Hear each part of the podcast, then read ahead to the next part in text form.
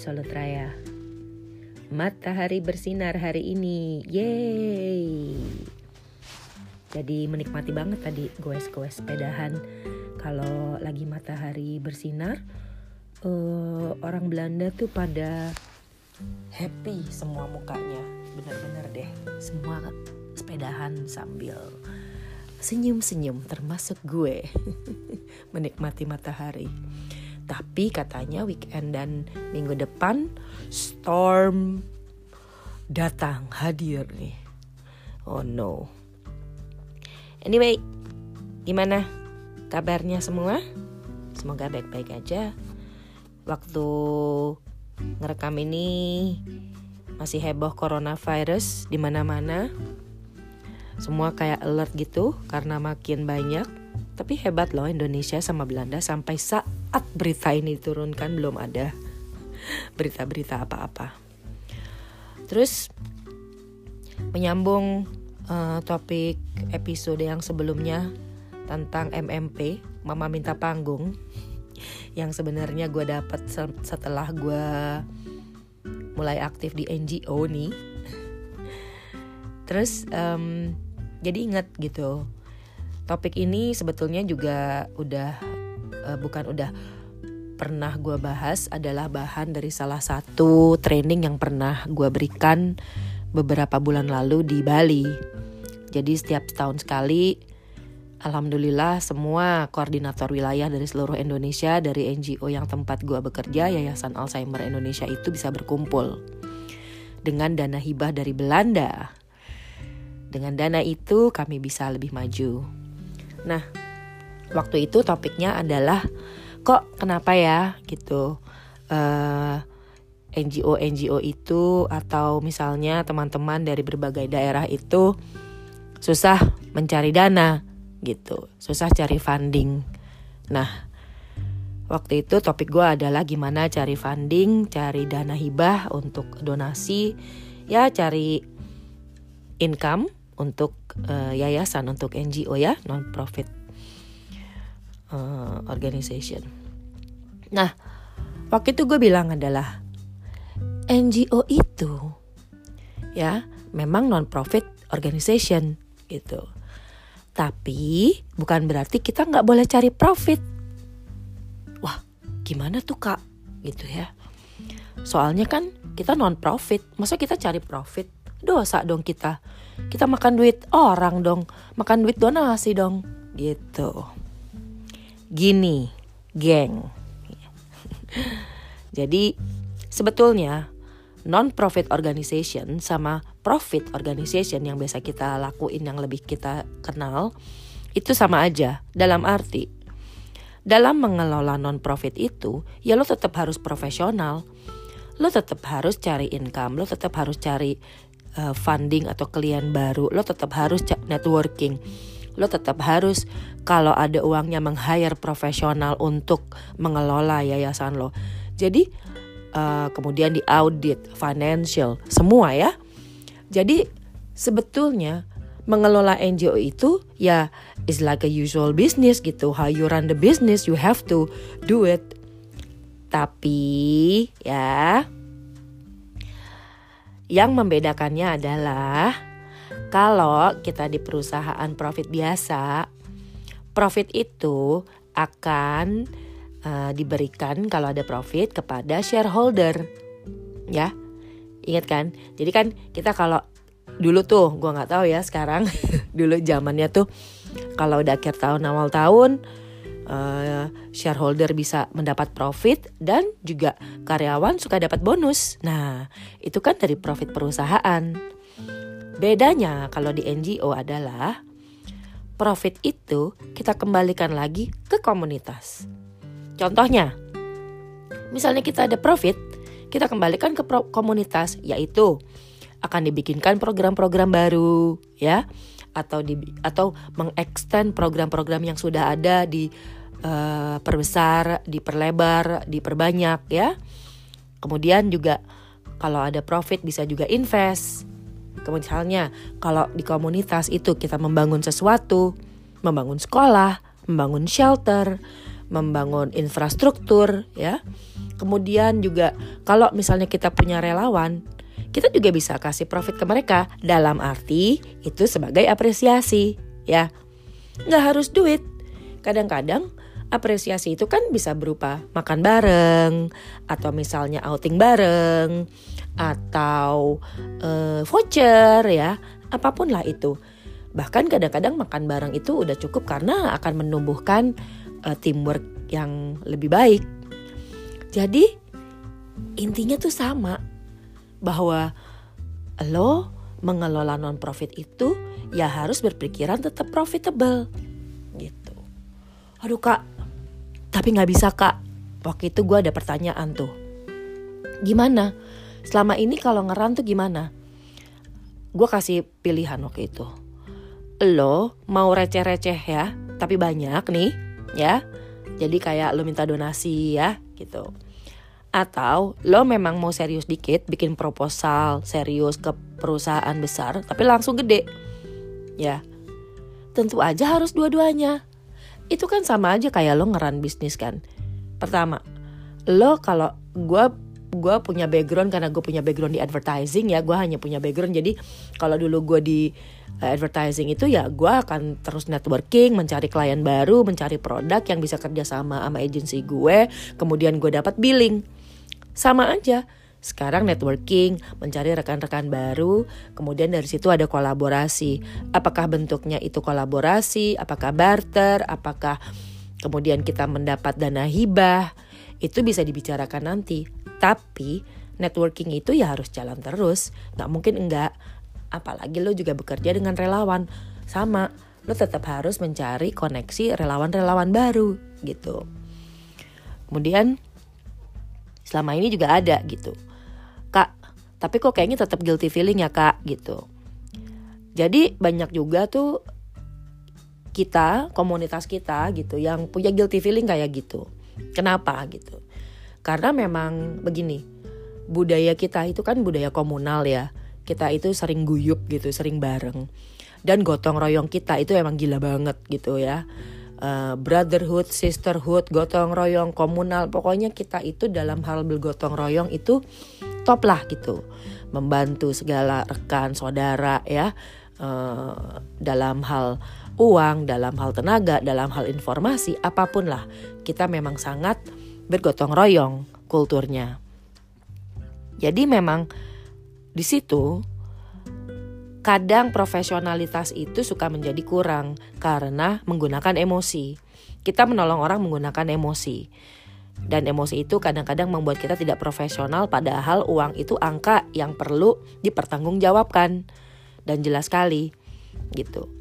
Ini juga terinspirasi kemarin gue dengar podcastnya Raditya Dika sama uh, Wina Legina Hananto yaitu antara bahwa duit itu banyak orang yang menggunakannya dengan emosional gitu.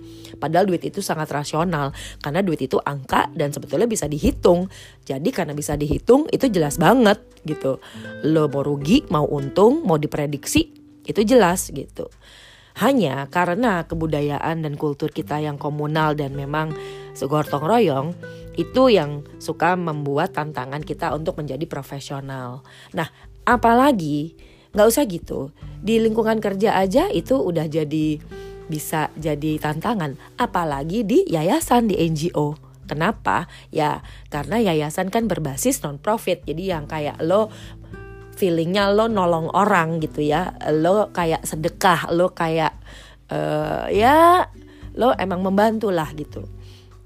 Nggak usah pakai non profit aja kita udah begitu ya saling membantu. Nah di situ kadang-kadang eh, yang profesionalitas kita berkurang. Dan yang kalau gue perhatiin memang eh, natur eh, kultur eh, kita itu sering juga kita senang membantu jika udah kejadian. Jadi yang kuratif. Kalau udah kejadian itu baru dibantu misalnya. Kalau bencana gila-gilaan kan bantunya. Itu memang ya logika ya. Maksudnya itu natural aja sih. Emang kalau ngeliat kejadian orang kena bencana pasti kita akan langsung membantu. Yang nggak kita belajar adalah setelah bencana itu apa yang perlu dilakukan supaya nggak kejadian lagi. Nah, seringnya itu kita lupa bahwa supaya me mengantisipasi supaya bencana atau kejadian-kejadian itu nggak kejadian lagi, itu kan perlu sesuatu juga, perlu riset, perlu uh, di interogasi, perlu semuanya lah gitu ya, perlu human resource dan semua itu tentunya perlu duit, Bo. Ya. Jadi yang gue perhatiin kadang-kadang orang itu agak kurang senang untuk berdonasi atau fundraising atau memberikan dana untuk tindakan yang preventif. Karena emang kelihatannya nggak kelihatan bo. Nggak kelihatan susah. Ya. Memang kalau udah kejadian nih udah ada bencana emang kelihatan susah visually ya dan itu orang memang perlu bantuan secepatnya. Which is true. Gitu. Tapi mungkin another point of view yang pengen gue sharing sejak sebetulnya gue juga aktif di NGO sebelumnya jujur gue juga nggak nggak terlalu kepikiran itu ya. Tapi sekarang gue jadi mikir ternyata membantu suatu organisasi atau suatu gerakan yang preventif itu juga worth it. Kenapa karena menurut gue kalau kita mau membantu yang seperti itu uh, donasi kita, ilmu kita, tenaga kita itu kan berguna buat menolong suatu kejadian atau suatu tempat atau suatu apalah gitu ya untuk nggak kejadian lagi. Nah, jadi itu gitu. Nah, dari situ ada juga gitu ya teman-teman yang di uh, teman-teman yang udah menjadi relawan yang iya kak emang susah gitu. Uh, banyak orang yang memang kurang mau menyumbang atau mendanai kalau memang belum kejadian. Nah, jadi uh, kita gini kak, uh, kalau misalnya kita jalan ya kita pakai uang uang kita aja. Uh, ya kalau ada ini diganti, kalau kita lagi nggak ada gitu. Tapi pokoknya semuanya kita kita aja lah kak, nggak enak soalnya nyusahin. No way, no way, no way. Ya, lo nggak. Kalau bisa lo nggak jangan punya prinsip kayak gitu kalau lo mau profesional organisasi lo kecuali emang uh, yayasan yang di kondisikan seperti itu ya bisa juga gitu tapi kalau lo mau maju lo mau profesional lo ingin jadi besar dan lo ingin berbuat lebih banyak dalam skala yang lebih besar harus profesional jadi nggak bisa tuh. Tergantung kantung lo gini ini berdasarkan pengalaman gue pribadi. Gue cuman nggak ngomongnya waktu gue pindah ke Belanda gue bilang oke okay, gue ada budget segini misalnya ya.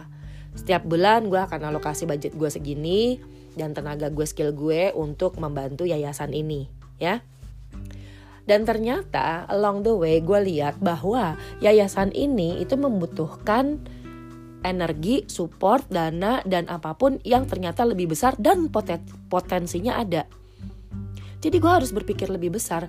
Nggak bisa gue rely dengan uh, uang apa uang jajan gue gitu kan. Akhirnya waktu itu gue cari jalan. Oke gimana? Oh ternyata di dunia ini nih NGO ini untuk lo mendapat lebih besar lo harus uh, legitimate. Jadi lo harus official yayasan Oke, jadi pertama lo harus bikin yayasan. Oke, cari dana untuk bikin yayasan ini menjadi official ya, secara hukum, notaris, daftar ya, uh, Chamber of Commerce-nya gitu. Oke, habis itu ya untung karena gue sendiri graphic design, logo, website gitu gue bisa bikin sendiri, lumayan. Dari situ apa? Begitu lo udah ada website ya, begitu lo udah ada kegiatan-kegiatan yang kemarin gue kerjain sendiri gue taruh situ orang kemudian percaya gitu. Dan semua laporan-laporan juga ada di situ. Laporan keuangan laporan kegiatan. Dan dengan adanya itu orang akan percaya dan orang akan insya Allah memberikan lo sumbangan-sumbangan karena dia percaya sama lo. Karena dia lihat buktinya gitu. Dan untuk menjadi besar legitimasi official kayak website dan laporan dan uh, apa ya stabilitas ya konsistensi dari sebuah yayasan itu diperlukan. Jadi kenapa website itu harus terupdate, uh, financial report itu harus terupdate karena Potensial donor kita itu pasti akan melihat ke situ. Konsisten nggak ini yayasan? Dipercaya nggak? Trustable nggak gitu? Di situ.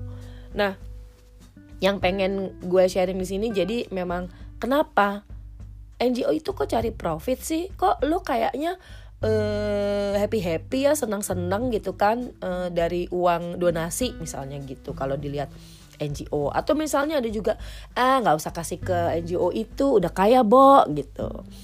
Kasih ke ini aja gitu. Yang orang miskin misalnya. Atau misalnya ke kalau di Belanda tuh ada ini aja nih ngebantu uh, hewan apa atau natur gitu kalau menurut gue bukan masalah NGO kaya atau NGO miskin. Kalau menurut gue lihat interest lo ke mana ya it, karena kan uh, kita berdonasi atau kita menyumbangkan tenaga kita, energi kita, uang kita apa pun itu harus dengan ikhlas. Jadi ikhlas hati lo aja ke mana gitu. Kalau lo memang cocok dengan natur, lo cocok dengan anak-anak, lo cocok dengan isu kanker, lo is, cocok dengan isu demensia atau lo cocok dengan isu Eh, hak asasi manusia atau misalnya keagamaan, religi atau kesenian atau kultur whatever gitu. Yang penting hati lo ikhlas. Dan mungkin semoga pengetahuannya bisa bertambah bahwa NGO itu ya tetap harus cari profit. Kenapa? Supaya bisa jadi lebih besar dan supaya bisa bersumbangsi yang lebih besar terhadap komunitas. Dan kalau ada mosi tidak percaya, balik lagi. Lihat di laporan keuangan lihat di laporan kegiatan gitu. Jadi di situ uh, lo percaya nggak sama NGO itu? Dan emang kalau lo nggak percaya nggak usah. Jadi memang lo harus cari gitu yang memang percaya. Kalau lo dari sisi pendonor atau lo ingin memberikan tenaga lo gitu.